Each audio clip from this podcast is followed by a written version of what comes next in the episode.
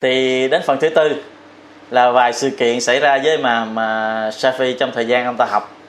Thì sau cái cái sau khi đến được Yemen á, thì mà Safi rahimahullah ta'ala ngoài cái việc đi làm thuê làm mướn thu gom tiền để mà chuẩn bị đến Iraq học nữa đó, thì lúc đó Imam đi học thêm kiến thức cho những dự là mà ở tại khu vực đó. Và học về cái cái kiến thức về cái nhóm lầm lạc đó là như là Shia và Rafidah hay là những cái cái giáo phái lầm lạc tách ly khỏi Islam á.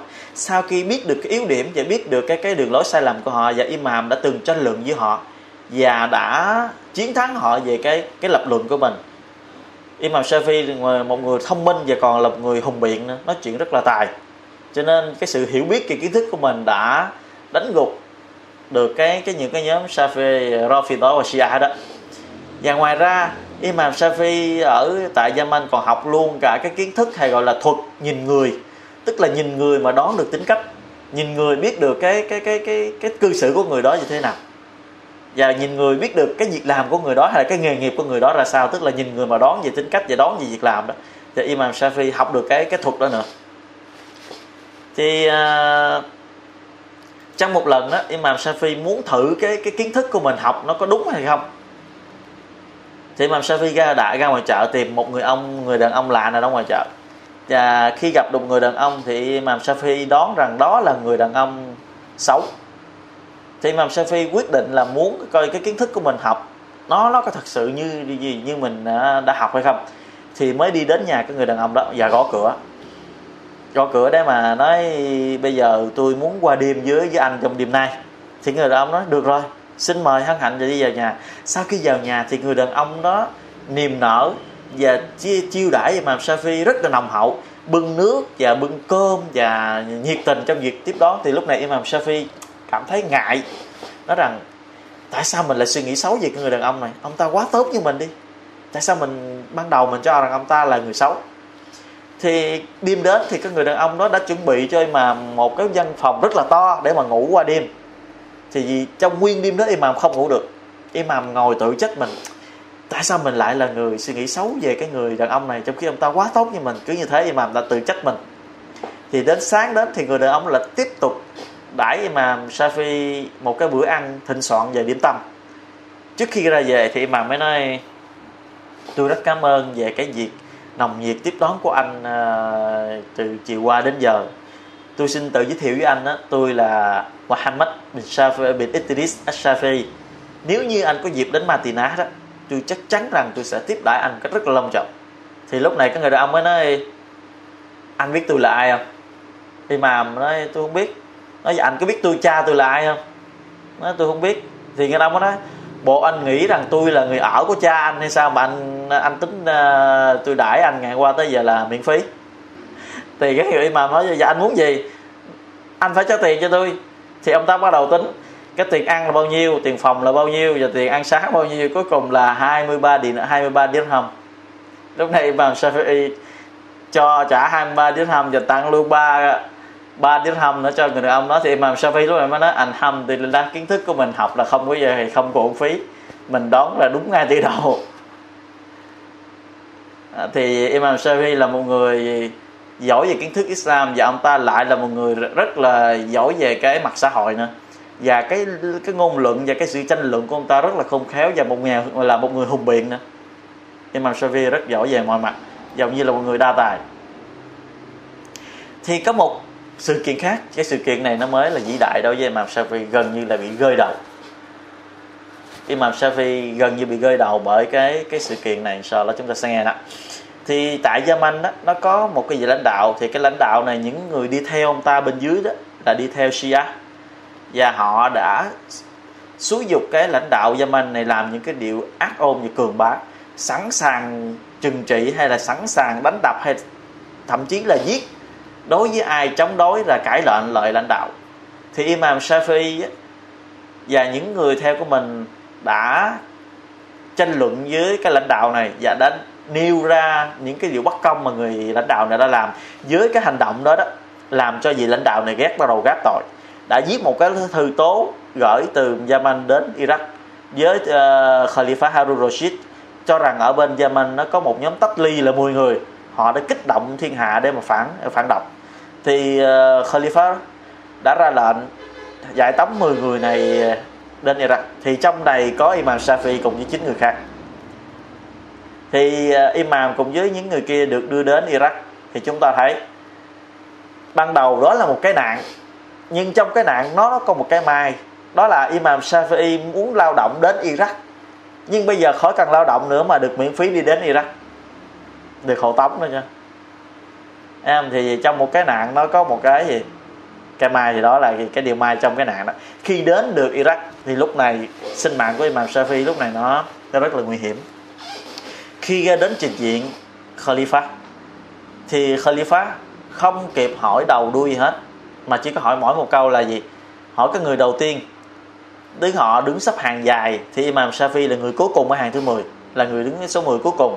Còn những người phía trước á mà Khalifa chỉ hỏi có mỗi câu là gì?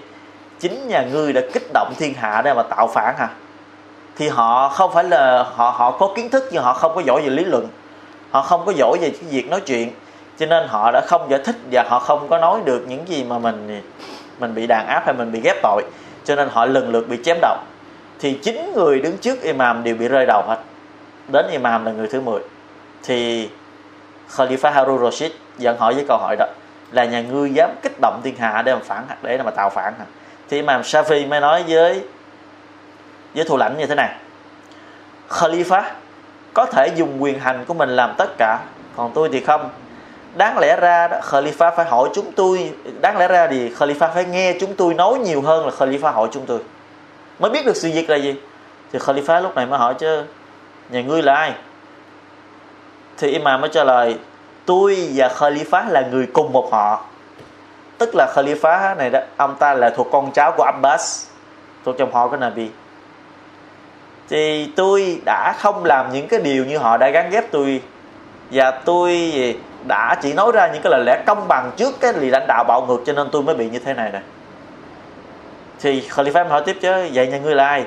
Thì Imam Shafi mới nói tôi là Muhammad bin Idris uh, bin uh, Abbas al Uthman al Shafi al Sa'ib al Shafi và cái người ngồi cạnh bên Khalifa đó ngồi bên tay phải đó thì lúc đó cái người cạnh bên ông uh, Khalifa đó là Muhammad bin Hassan ông ta rất rành về tôi. Thôi thì lúc này chúng ta thấy chúng ta thấy giữa hai bên trường phái Malik với Abu Hanifa nó có cái sự đối nghịch nhau. Nếu như mà cái cái, cái người này muốn muốn bài trừ Imam Shafi lúc này rất là dễ chỉ cần nói một câu là tôi không biết hoặc là tôi chỉ biết sơ về nó thôi thì lúc này cái như là Imam Shafi không tránh được cái tội chết. Nhưng nhưng họ là alim họ biết được cái cái bổn phận về về bổn phận của mình để biết được cái cái cái người cái người có kiến thức như họ thì họ rất là tôn trọng. Thì cái Sheikh Muhammad Hassan này được Khalifa bảo chứ ông có biết gì? Sheikh có biết được cái người đàn ông này hay không? Thì uh, Sheikh Muhammad Hassan mới nói đúng tôi biết người này và tôi tin rằng á trên đời này không có người nào là thông minh là thông như như, như Shafi'i này. Và tôi tin rằng á cái cái tội mà cái người này gánh không phải là sự thật. Thì lúc này á, Khalifa mới xây ngang hỏi Shafi, vậy chứ nhà ngươi biết được những gì? Tức là kiến thức của ngươi như thế nào? Và biết về điều gì? Thì Shafi mới nói tôi thuộc lòng Quran. Giờ tôi biết hết tất cả những gì liên quan đến Quran, từ Nasikh hay là Mansukh hay là Maki hay là Madini hay là tất cả những kiến thức khác liên quan đến Quran tôi biết hết. Khalifa hỏi tiếp, chứ ngươi còn biết gì nữa? Shafi trả lời, tôi biết được sunnah của Nabi rất là thờ, rất là rành. Và tôi biết được luôn kiến thức về gia phả của đàn ông và đàn bà, và kể cả luôn gia phả của Khalifa, và kể cả gia phả của các người ngồi kế bên Khalifa, và kể cả cái gia phả của chính người mà Khalifa vừa mới chém đầu nè. Subhanallah, biết rành hết tất cả. Thì Khalifa mới hỏi chứ, ngươi còn biết gì nữa? Thì mà mới nói, ngoài ra tôi còn biết về thiên dân tức là nhìn sao trên trời biết biết về thiên dân thì lúc này ờ, Khalifa mới nói vậy chứ ngươi có thể cho ta một cái lời khuyên hay không? Tại vì á những người alim á thông thường là họ giỏi về kiến thức nhưng họ rất ít có lời khuyên mà làm người ta xúc động đó ít lắm. Mà những người nào mà có được cái lời khuyên mà gây tác động thu hút người ta làm cho xúc động đó, là những người đó là alim thật sự. Thì lúc này ờ, họ ông Khalifa muốn xin lời khuyên từ Imam Shafi'i rahimahullah ta'ala. Thì Imam mới mới cho một cái lời khuyên chính là cái lời khuyên mà đã khuyên cái gì lãnh đạo ở Yemen mà đã không nghe mà đã gác tội cho mình đó. Lấy cái lời khuyên, nó khuyên Khalifa Harun Rashid thì làm cho ông ta khóc, xúc động và khóc. Ông ta đã đứng dậy, ông ta mới nói, ta xin thề với Allah rằng giờ đây ta mới biết con người thật sự của Imam. Dứt lời thì Khalifa mới hôn lên đầu của Imam Shafi'i trước bàn dân thiên hạ và mới nói, tôi, ta có một món quà tặng cho Imam và tặng cho Imam 50.000 dirham một số tiền không phải là nhỏ. Nhưng với số tiền khổng lồ như thế lớn như thế mình đang cần tiền như vậy đó. Nhưng Imam Shafi'i rahimahullah ta'ala đã không bằng đã, đã bất cần đến số tiền đó. Khi rời khỏi cung điện không bao lâu thì ông ta đã phân chia hết cho tất cả người nghèo không giữ lại bên mình một dù là một dirham cho hết. Và Imam à, Shafi từ đó bắt đầu định cư ở Iraq và đã lập gia đình. Và cất nhà ở đó. Và đã chuyên tâm trong cái việc học hỏi kiến thức của Imam Abu Hanifa. Cho đến năm 36 tuổi thì ông ta đã rành hết kiến thức về của Abu Hanifa. Lúc này là cái nguyện vọng ông ta đã xong. Thì đến năm 36 tuổi này, Imam bắt đầu viết sách. Cái quyển sách đầu tiên Imam viết là quyển sách Risala. Quyển sách này nói về usul fiqh. Thì cái usul fiqh này có nghĩa là các quy tắc về thực hành tức là các quy tắc rút ra các giáo lý thực hành đó. Tức là muốn là đưa một cái luật như thế nào thì họ dựa vào các quy tắc này. Thì cái quyển sách này Imam Shafi đã viết trong thời gian là 9 năm rất là dài. Và đây cũng là loại kiến thức đầu tiên mà Imam Shafi viết vậy đó. Tức là trước Imam Shafi không có ai viết cái loại kiến thức usul fiqh này cả. Và tất cả những người thời sau Imam Shafi cho đến ngày hôm nay khi mà họ muốn biết về usul cái cái cái môn usul fiqh này đó, thì họ phải trở về cái cái quyển sách Risala này để mà họ tìm hiểu nhiều hơn và họ biết chính xác chính xác hơn về cái cái cái môn này. Và những vị ulama họ khen về cuốn sách này đó, họ nói, đối tôi đã đọc cái quyển Risala của Imam Shafi đó đến 100 lần. Và cứ mỗi lần tôi đọc lại đó là tôi phát hiện ra một cái bài học mới. Và cái bài học đó tôi chưa từng phát hiện trước đó bao giờ. Thì subhanallah, những người khác ai liềm khác họ đọc cuốn sách này của Imam Shafi là không phải đọc một lần hai lần như chúng ta đọc sách một lần sau đó chúng ta đã đọc xong. Đọc đến 100 lần và cứ mỗi lần đọc là mỗi lần phát hiện ra những cái bài học họ gì yêu thích khác cho nên họ đọc nữa. Thì đó là chúng ta xong cái phần thứ tư dẫn ra đến cái phần thứ năm. Cái nguyện vọng mà Imam Shafi'i ấy, nguyện vọng lớn nhất mà Imam Shafi'i học hỏi kiến thức của mình đó. Thì kể từ đó đó Imam Shafi'i bắt đầu thường xuyên tới lui giữa Iraq. Dạ. và và Madina thì cứ mới rằng ở Iraq á, gặp được những ai đi theo đường lối của Abu Hanifa. Thì Imam Shafi mới nói những người học trò của Malik ở Madina họ đã khen các người thế này thế này nè. Và khi về Madina thì mỗi lần gặp những người học trò của Imam Malik thì Imam Shafi cũng nói những người học trò của Abu Hanifa ở Iraq họ đã khen các người như thế này thế này thế này. Thì từ đó làm cho hai trường phái có sự gần nhau hơn và từ đó làm cho hai trường phái giảm đi cái sự bất đồng ý kiến và gần như là họ đi đến con đường thống nhất vậy nha thì đó cũng là cái nguyện vọng vĩ đại mà mẹ của Imam Shafi'i đã mơ ước và đã khao khát và đã đã cầu xin và đã hiến người con trai mình cho Allah Subhanahu wa ta'ala trong việc học hỏi về kiến thức và hành đạo và đã trở thành sự thật. Subhanallah. Một cái cái cái sự thật lòng của người phụ nữ đã được Allah Subhanahu wa ta'ala chấp nhận. Bây giờ chúng ta sẽ đến cái uh, phần thứ sáu giai đoạn cuối đời của Imam Shafi. Đến khi Imam Shafi rahimahullah 50 tuổi thì lúc này ông ta muốn có ý định là đi đến xứ khác để mà sống. Thì ông ta mới hỏi cái uh, học trò của mình là Robi là chúng ta có nơi nào để mà đi nữa hay không? Thì lúc này á Rabi mới nói chúng ta còn hai nơi chưa đến thưa thầy. Đó là Ai Cập và Ấn Độ thì lúc này Imam Shafi bắt đầu quyết định đi Ai Cập trước. Thì đã đi đến Ai Cập và sinh sống ở Ai Cập trao đổi kiến thức với ulama tại Ai Cập. Thì Imam Shafi á, lúc này ông ta thay đổi ý kiến của mình. Trước kia ông ta ở Iraq ông ta đã dạy học và đã cái trường phái của ông ta ở Iraq ông ta dạy rồi. Nhưng khi qua đến bên Ai Cập thì những kiến thức đó, đó ông ta lại thay đổi hết hoàn toàn ông ta bỏ hết những gì mình đã dạy và đã nói ở Iraq. Và ông ta đứng lên tuyên bố không gì không bao giờ nhận những câu nói đó là mình đã nói nữa. Và ông ta hủy bỏ những câu nói đó. Và ông ta sẽ lấy lại những gì ông ta học và biết ở ở Ai Cập. Và những ulama trao đổi, sau khi trao đổi với ulama đó, thì chỉ còn giữ lại mỗi ulama. Họ nói Imam Shafi'i chỉ chỉ giữ lại mỗi khoảng chừng mười mấy cái ý kiến đã đã ở bên Iraq mà còn như bao nhiêu là Imam Shafi'i đã bỏ hết tất cả lấy lại một cái con đường mới đó là tại tại Ai Cập. Và dưới thời gian ở lại uh, Ai Cập á, hai năm sau đó Imam Shafi đã viết được 140 quyển sách. Trong đó có những cuốn sách rất là ngắn những cuốn sách nhỏ thôi và trong đó có những cuốn sách rất là khổng lồ lớn giống như quyển Um ông này là cuốn sách nói về fiqh tức là về giáo lý thực hành, mà rút ra và dựa theo những cái quy tắc được viết trong quyển Risala trước đây. Thì đây là quyển sách mà do chính Imam Shafi'i viết. Đây là viết về fiqh của Shafi'i. Tất cả fiqh mà Imam Shafi'i đều tập trung vào cái quyển sách này. Tất cả. Đây là đường lối của của Imam trong cái quyển sách đó. Nhưng mà sau này những học trò của Imam á, họ cũng dựa theo cái kiến thức của Imam Shafi đã dạy họ và dựa theo quyển sách à, mà Imam Shafi đã lại họ đã viết ra những quyển sách khác cũng theo bám lấy cái đường lối của Imam Shafi nhưng mà nó mang cái tên những cái tên khác. Em thì giống như là Ijma về giống như là Majmu' Majmu' của Imam Nawawi. Ông là từ cái cái cái cái đường lối trường phái của Imam Shafi đó hay là những cái quyển sách khác. Nó cũng gì tương tự như vậy nhưng mà những gì học trò khác họ họ ghi và kể từ đó tiếng tâm của Imam ngày càng được nhiều người biết đến. Và ngày càng được nhiều người gì tin tưởng và gì tin cậy hơn. Thì cái việc làm của Imam ngày càng nhiều hơn. Thì cứ mỗi sau Salat chợt Imam Shafi ngồi lại dạy học. Dạy rất là nhiều. Hết dạy Quran, xong dạy đến Hadith, xong dạy đến Fiqh, xong dạy đến ngôn ngữ, xong dạy đến gia phả và tất cả những cái cái kiến thức khác nữa.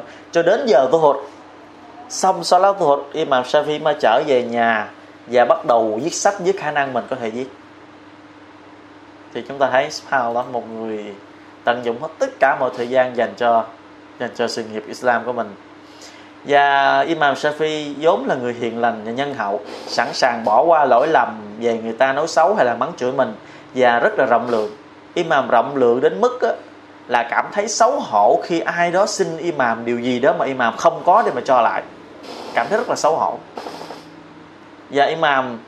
Imam là một người rất kính sợ Allah subhanahu wa ta'ala và thường hay khóc rất nhiều mỗi lần hành lễ salat và đã hành lễ salat rất là dài.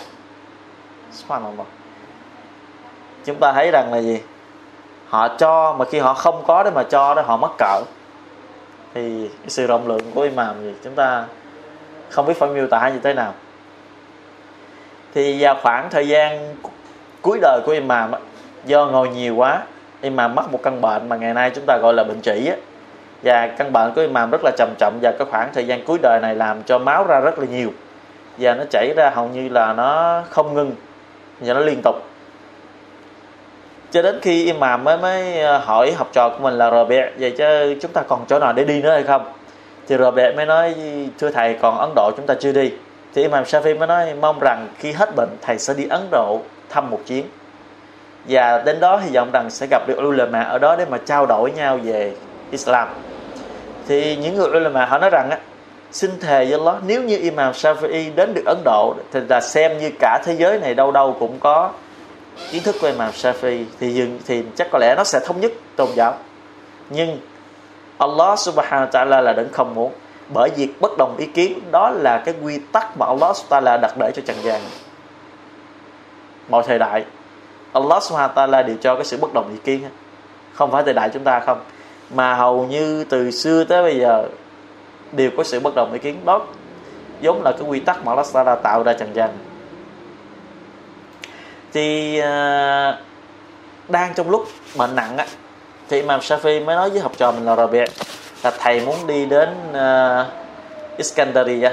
Iskandariya này nằm ở Ai Cập một cái một cái thành phố của uh, của Ai Cập là khu vực đó nó đang xảy ra chiến tranh giữa người Muslim với với, với quân Hy Lạp. Thì học trò hỏi chứ thầy đến đó để làm gì? Trong khi thầy rất là yếu như thế này. Thì Imam Shafi mới nói cả cuộc đời này của thầy hy sinh tận dụng hết trong việc học hỏi kiến thức Islam rồi. Chỉ còn mỗi một điều thầy chưa có làm đó là jihad. Thầy muốn cái phần đời còn lại của mình đi tham gia jihad. Subhanallah.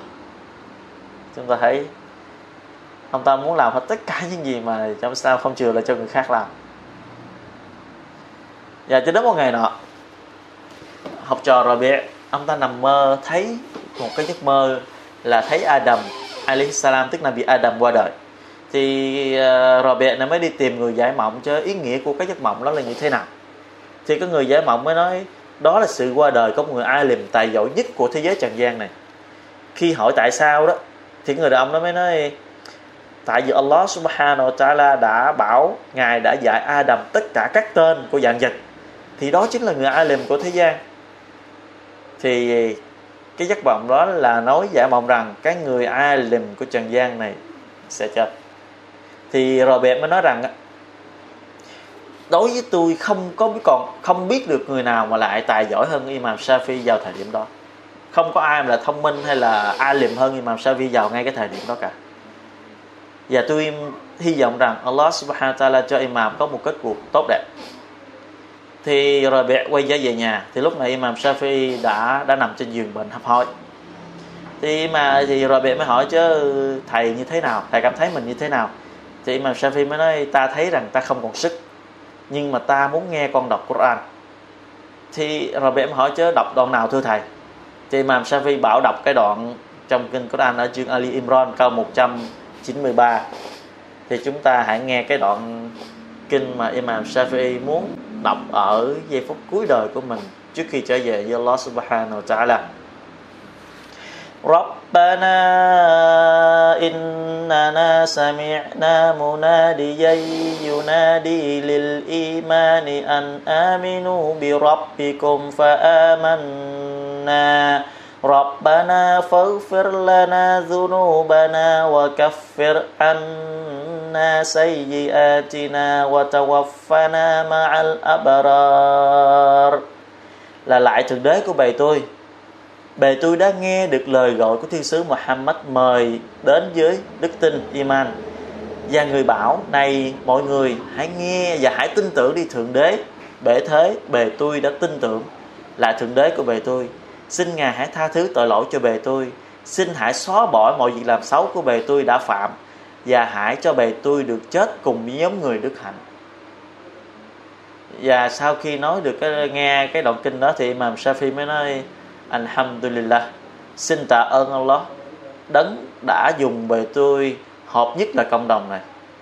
Và sau đó Imam mới nói Ashadu la ilaha illallah wahdahu la sharika lah, wa ashadu anna Muhammadan abduhu wa rasuluh thế là imam trở về với Allah subhanahu wa ta'ala vào giữa tháng Sha'ban năm 204 Hijrah hướng thọ được 54 tuổi.